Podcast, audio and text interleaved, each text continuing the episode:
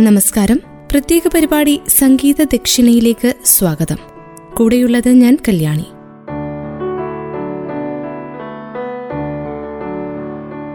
ശ്രീ ദക്ഷിണാമൂർത്തി സ്വാമിക്ക് സംഗീതം ഈശ്വരൻ തന്നെയായിരുന്നു. സംഗീതത്തോടുള്ള അദമ്യമായ ഭക്തി തന്നെയാണ് ധന്യമായ ആ ജീവിതത്തെ നയിച്ചിരുന്നത്. തിരുനെറ്റിയിൽ നിറഞ്ഞു തിളങ്ങുന്ന ഭസ്മക്കുറി കഴുത്തു നിറഞ്ഞ രുദ്രാക്ഷമാല വൈക്കത്തപ്പൻ എന്ന് ചെമ്പൈ സ്വാമികളാൽ സംബോധന ചെയ്യപ്പെടാൻ മാത്രം ശിവഭക്തി. നാവിലെപ്പോഴും നാരായണ നാമം ശബരിമല ധർമ്മശാസ്താവിലും നിറഞ്ഞ ഭക്തി. ശ്വാസോച്ഛ്വാസവും പ്രാണവായുവും സംഗീതമയം. അതായിരുന്നു സ്വാമി. അദ്ദേഹത്തിന്റെ ജന്മദിനത്തിൽ സ്വാമിയുടെ സ്മരണകളിലൂടെ നടക്കുകയാണ് പ്രത്യേക പരിപാടി സംഗീത ദക്ഷിണയിലൂടെ ആയിരത്തി തൊള്ളായിരത്തി പത്തൊൻപത് ഡിസംബർ ഒൻപത്. അന്ന് ആലപ്പുഴയിൽ ടി വെങ്കടേശ്വര അയ്യരുടെയും പാർവതി അമ്മാളുടെയും ഏഴു മക്കളിൽ ഏറ്റവും മൂത്തയാളായി ദക്ഷിണാമൂർത്തി ജനിച്ചു. വൈക്കത്തപ്പന്റെ ഏറ്റവും വലിയ ഭക്തനും ദാസനുമായിരുന്നു സ്വാമി. സ്വാമി എന്നായിരുന്നു അദ്ദേഹത്തെ എല്ലാവരും ആദരവോടെ വിളിച്ചിരുന്നത്. അധികവും സംബോധന ചെയ്തിരുന്നത് അങ്ങനെ തന്നെ. വി ദക്ഷിണാമൂർത്തി എന്ന പേര് വൈക്കം ദക്ഷിണാമൂർത്തി എന്ന് വായിച്ചു പോന്നവരാണ് ഏറെയും.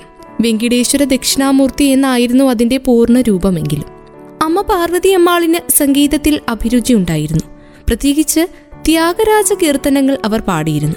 താരാട്ടുപാട്ടിനോടൊപ്പം അമ്മ ഈ വിധം പകർന്നു കൊടുത്ത അമൃത് തന്നെയാണ് ദക്ഷിണാമൂർത്തി ഒരുപക്ഷെ ചവിട്ടുപടികളാക്കിയത്. സംഗീതത്തിലേക്കുള്ള ഏണിപ്പടികളാക്കിയത്. അദ്ദേഹത്തിന് പത്ത് വയസ്സ് പ്രായമുള്ളപ്പോൾ തിരുവനന്തപുരം വെങ്കിടാചലം പോറ്റിയുടെ കീഴിൽ ശിക്ഷണം തേടി. ചെറുപ്പം മുതൽ സംഗീത അഭിരുചി ഉണ്ടായിരുന്ന സ്വാമി സംഗീതത്തിന്റെ ആദ്യ പാഠങ്ങൾ പഠിച്ചത് അമ്മയിൽ നിന്നാണ്. ത്യാഗരാജസ്വാമികളുടെ കീർത്തനങ്ങളും മറ്റും ചെറുപ്പത്തിൽ തന്നെ ദക്ഷിണാമൂർത്തി മനസ്സിലാക്കിയിരുന്നു. പന്ത്രണ്ടാമത്തെ വയസ്സിൽ അമ്പലപ്പുഴ ശ്രീകൃഷ്ണ ക്ഷേത്രത്തിൽ അരങ്ങേറ്റം നടത്തി. സംഗീതത്തിലുള്ള താല്പര്യത്താൽ പത്താം ക്ലാസ്സിൽ വെച്ച് പഠനം നടത്തിയ ദക്ഷിണാമൂർത്തി കർണാടക സംഗീതം അഭ്യസിച്ചു. തിരുവനന്തപുരത്തുള്ള വെങ്കിടാചലം പോറ്റി എന്ന ഗുരുവിന്റെ കീഴിൽ മൂന്നു വർഷം സംഗീതം അഭ്യസിച്ചു. പിന്നീട് കർണാടക സംഗീതത്തിൽ വിദഗ്ധനായി. കെ കെ പ്രൊഡക്ഷൻസിന്റെ ബാനറിൽ കുഞ്ചാക്കോ നിർമ്മിച്ച് ആയിരത്തി തൊള്ളായിരത്തി അൻപതിൽ പുറത്തിറങ്ങിയ നല്ല തങ്ക എന്ന ചിത്രത്തിനു വേണ്ടിയാണ് ആദ്യമായി ദക്ഷിണാമൂർത്തി സംഗീത സംവിധാനം നിർവഹിച്ചത്. ചിത്രത്തിൽ നായക വേഷത്തിലെത്തിയത് യേശുദാസിന്റെ പിതാവ് അഗസ്റ്റിൻ ജോസഫ്. നല്ല തങ്കയിൽ അദ്ദേഹം ഒരു ഗാനം ആലപിച്ചിരുന്നു. ആദ്യകാലത്ത് ഗാനരചനയിൽ അഭയദേവും പിൽക്കാലത്ത് ശ്രീകുമാരൻ തമ്പിയുമായിരുന്നു ദക്ഷിണാമൂർത്തിയുടെ കൂടെയുണ്ടായിരുന്നത്.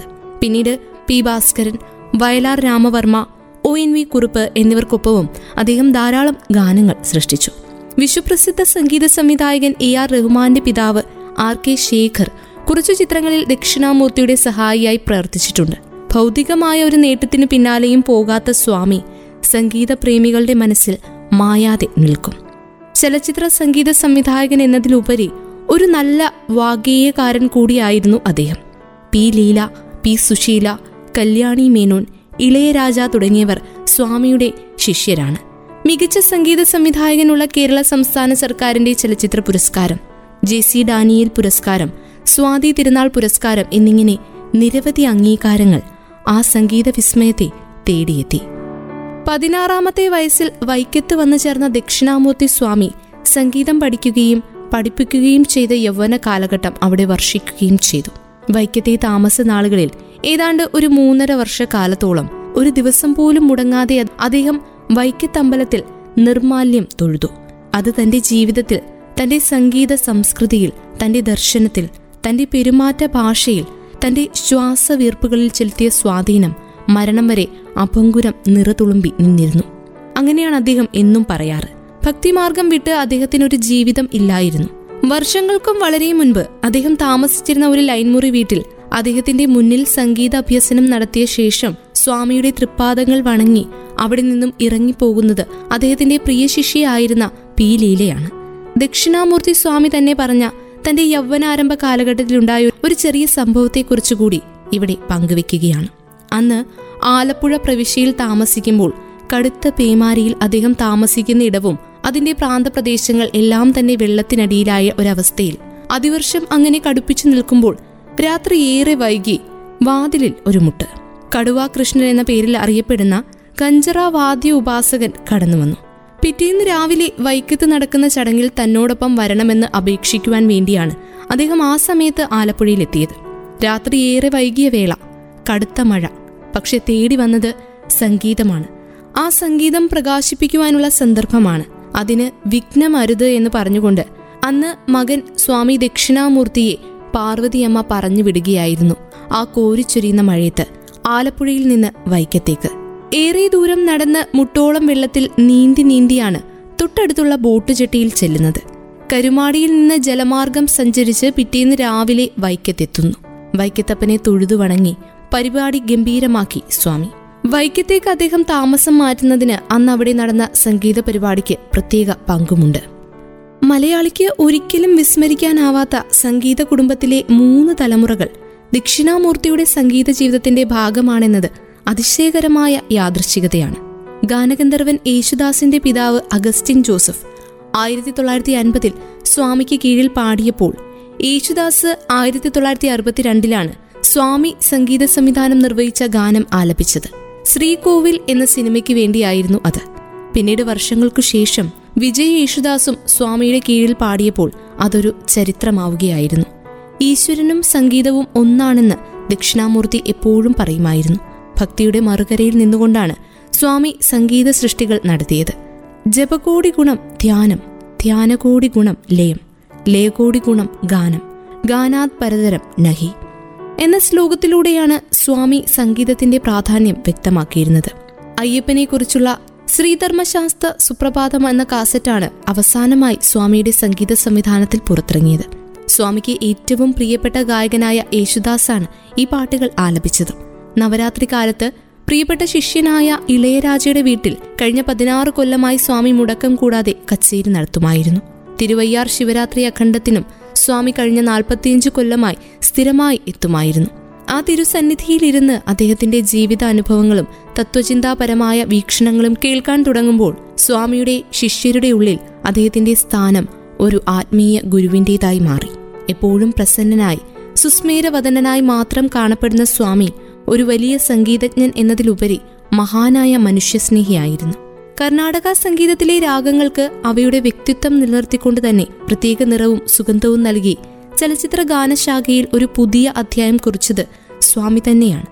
എന്നാൽ താനായിട്ട് ഒന്നും ചെയ്തിട്ടില്ലെന്നും സംഗീതത്തിൽ താൻ ചെയ്തിട്ടുള്ളതൊക്കെ സംഗീത ത്രിമൂർത്തികളായ ത്യാഗരാജസ്വാമിയും ദീക്ഷിതരും ശ്യാമാശാസ്ത്രികളും ചെയ്തു വെച്ചിട്ടുള്ളതിനെ അനുകരിക്കുക മാത്രമായിരുന്നുവെന്നും വളരെ വിനയാന്വിതനായി അദ്ദേഹം എപ്പോഴും പറയാറുണ്ടായിരുന്നു.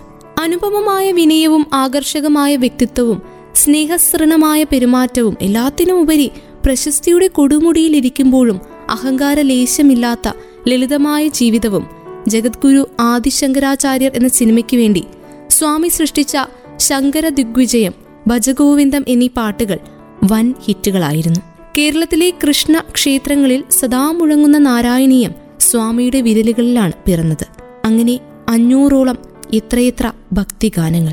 മലയാള സിനിമയ്ക്ക് ശാസ്ത്രീയ സംഗീതത്തിന്റെ ലയമാധുര്യം നൽകി പാട്ടിന്റെ പാലാഴിയായിരുന്നു സംഗീത ചക്രവർത്തി വി ദക്ഷിണാമൂർത്തി.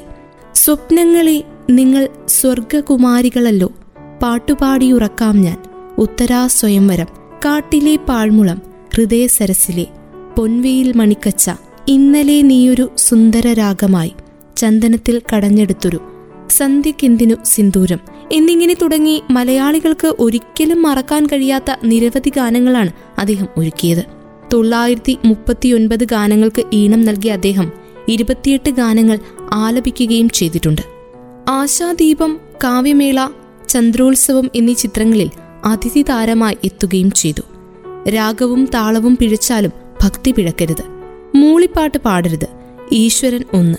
നമ്മളെല്ലാം പൂജ്യം എന്ന് വേണം കരുതാൻ.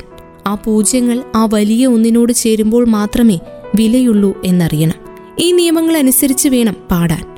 പാട്ട് തങ്കവിഗ്രഹം പോലെ ജ്വലിക്കും. സംഗീതത്തിലെ പിൻതലമുറയോട് ദക്ഷിണാമൂർത്തി സ്വാമിക്ക് പറയാനുണ്ടായിരുന്നത് ഇതാണ്. പ്രപഞ്ചം മുഴുവൻ ഈശ്വര ചൈതന്യമാണെന്ന് ബോധ്യമുണ്ടായിരുന്നിട്ടും സാകാരനായ ഒരു ദേവന്റെ കാൽക്കൽ ഭക്തിയും ജീവിതവും അടിയറ വെച്ചയാളാണ് സ്വാമി. ഒരഭിമുഖത്തിൽ അക്കഥ സ്വാമി പറഞ്ഞു കണ്ണിൽ നനവോടെ. ഇരുപത് വയസ്സ് കഴിഞ്ഞ സമയത്ത് വൈക്കത്ത് പാട്ട് ട്യൂഷൻ എടുക്കാൻ ദക്ഷിണാമൂർത്തി ചെന്നു. അത്യാവശ്യം വരുമാനം കിട്ടിത്തുടങ്ങിയ സമയം. ട്യൂഷൻ ഇല്ലാത്ത നേരങ്ങളിൽ മഠത്തിലിരുന്ന് സമയം പോക്കുമെന്നല്ലാതെ അടുത്തുള്ള ക്ഷേത്രങ്ങളിൽ പോകുന്ന ശീലമൊന്നുമില്ലായിരുന്നു. ഒരിക്കൽ മൃദംഗം വായിക്കുന്ന ശങ്കരവാര്യർ വിളിച്ചു ഒന്നീ നെള്ളുവരെ വരുവോ ചെന്നു. ഇങ്ങനെ വെറുതെ ഇരിക്കണ്ടല്ലോ. ചെമ്പയും മണിയയ്യരും ഒക്കെ നാൽപ്പത്തിയൊന്ന് ദിവസം നിർമാല്യം തൊഴുതാണ് സദ്ഗതി പ്രാപിച്ചത്. നിർമാല്യം തൊഴണം. അത് പറഞ്ഞപ്പോൾ വാര്യരുടെ കണ്ണിലും നനവ് കണ്ടു. പിന്നൊന്നും പറയാതങ്ങ് പോവുകയും ചെയ്തു. അന്നു തൊട്ട് സ്വാമി മൂന്നര കൊല്ലം മുടങ്ങാതെ വൈക്കത്തപ്പന്റെ നിർമാല്യ ദർശനം നടത്തി. ദിവസവും പതിനെട്ട് മണിക്കൂർ പാടും. അവിടെ നിന്നാണ് തന്റെ സംഗീത ജീവിതം അർത്ഥവത്തായി ഉരുത്തിരിഞ്ഞതെന്ന് അദ്ദേഹം വിശ്വസിച്ചത്. വൈക്കത്ത് നിർമാല്യം തൊഴുതുവാങ്ങിയ അനുഗ്രഹമാണ് ഈ ഉള്ളവന് അവസാനം വരെ രക്ഷയും കൂട്ടും. ചില സുഹൃത്തുക്കൾക്കും ഗുരുക്കന്മാർക്കും ഒഴികെ ഈ രഹസ്യം അറിയാവുന്നവർ ചുരുക്കമാണെന്ന് സ്വാമി പറഞ്ഞു. ഇരുപത്തിയൊന്ന് കൊല്ലം മുൻപ് കൽപ്പാത്തിയിലെ വീട്ടിലിരുന്നാണ് സ്വാമി ഇതൊക്കെ സംസാരിച്ചത്. ചെമ്പൈ ഭാഗവതർ ദക്ഷിണാമൂർത്തിയെ പേര് പറഞ്ഞ് വിളിക്കാറില്ല. എന്താ വൈക്കത്തപ്പൻ? സുഖം തന്നെയല്ലേ? എന്ന ഭാഗവതരുടെ കുശലാന്വേഷണം ഓർക്കുമ്പോൾ സ്വാമിയുടെ മുഖത്ത് സ്നേഹത്തിന്റെ പ്രസാദം തെളിഞ്ഞു. ഗുരുവായി വെങ്കിടാചലം പോറ്റി മാത്രമേ സ്വാമിയുടെ മനസ്സിൽ എന്നും ഉണ്ടായിരുന്നുള്ളൂ. പന്ത്രണ്ടാം വയസ്സിൽ പാട്ട് പഠിക്കാൻ തുടങ്ങി. അതിഗംഭീരമായി പാടിയാൽ ഗുരുമുഖത്തു നിന്ന് ഒരു ഭേഷ് ലഭിക്കും. അത് മതി അതുമാത്രം മതിയായിരുന്നു ആ ശിഷ്യന്. ഗുരു ഒരു ഉപദേശമേ കൊടുത്തിട്ടുള്ളൂ. നിന്റെ ജ്ഞാനം കിണറ്റിലെ ജലമാണ്. മുഴുവൻ ഊറ്റിക്കൊടുക്കണം. നെല്ലിപ്പലക വരെ ഇറച്ചു കൊടുക്കുക. നിനക്ക് അറിവ് പുതുതായി ഊറിക്കൊണ്ടേയിരിക്കും. അത് അക്ഷരം പ്രതി അനുസരിച്ചു സ്വാമി ഹൃദയത്തിൽ കൈവച്ചു പറഞ്ഞു. ഗുരുനാഥൻ ഉപദേശിച്ചതുപോലെ എല്ലാം പറഞ്ഞു കൊടുത്തു. എനിക്കറിയുന്നതൊക്കെ എല്ലാവർക്കും അറിയാം. എനിക്ക് മാത്രം എന്ന ചിന്തയിൽ ഒന്നും എടുത്തു മാറ്റി വെച്ചിട്ടില്ല. എഴുതിയതും ഈണമിട്ടതും ഒക്കെ കൊടുത്തു. സംഗീതം നൽകി വീടെത്തും മുൻപ് വഴിയിൽ കാണുന്നവർക്ക് അതും കൊടുത്തിരിക്കും. അതുകൊണ്ട് എന്റെ ഉറവ ഒരിക്കലും വറ്റിയിട്ടില്ല. അതായിരുന്നു ദക്ഷിണാമൂർത്തി സ്വാമി. ഹൃദയത്തിന്റെ ഇടനാഴിയിൽ അദ്ദേഹം എപ്പോഴും ദൈവത്തിന്റെ കാലുച്ച കേട്ടു. ആ കാൽപ്പാടുകൾ വിശുദ്ധമായ ചിന്തകളോടെ പിന്തുടർന്ന സ്വാമി ഇപ്പോൾ ഭഗവത് സന്നിധിയിൽ ലയിച്ചിരിക്കുന്നു. പൂജ്യം ഒന്നിനോട് ചേർന്നിരിക്കുന്നു. ഇതാണ് യഥാർത്ഥ സാക്ഷാത്കാരം. ശ്യാമരാഗം എന്ന ചിത്രത്തിനു വേണ്ടിയാണ് ദക്ഷിണാമൂർത്തി സ്വാമി അവസാനമായി സംഗീതം പകർന്നത്. അതിൽ യേശുദാസിന്റെ കൊച്ചുമകൾ അമേയ ഗാനം ആലപിച്ചു.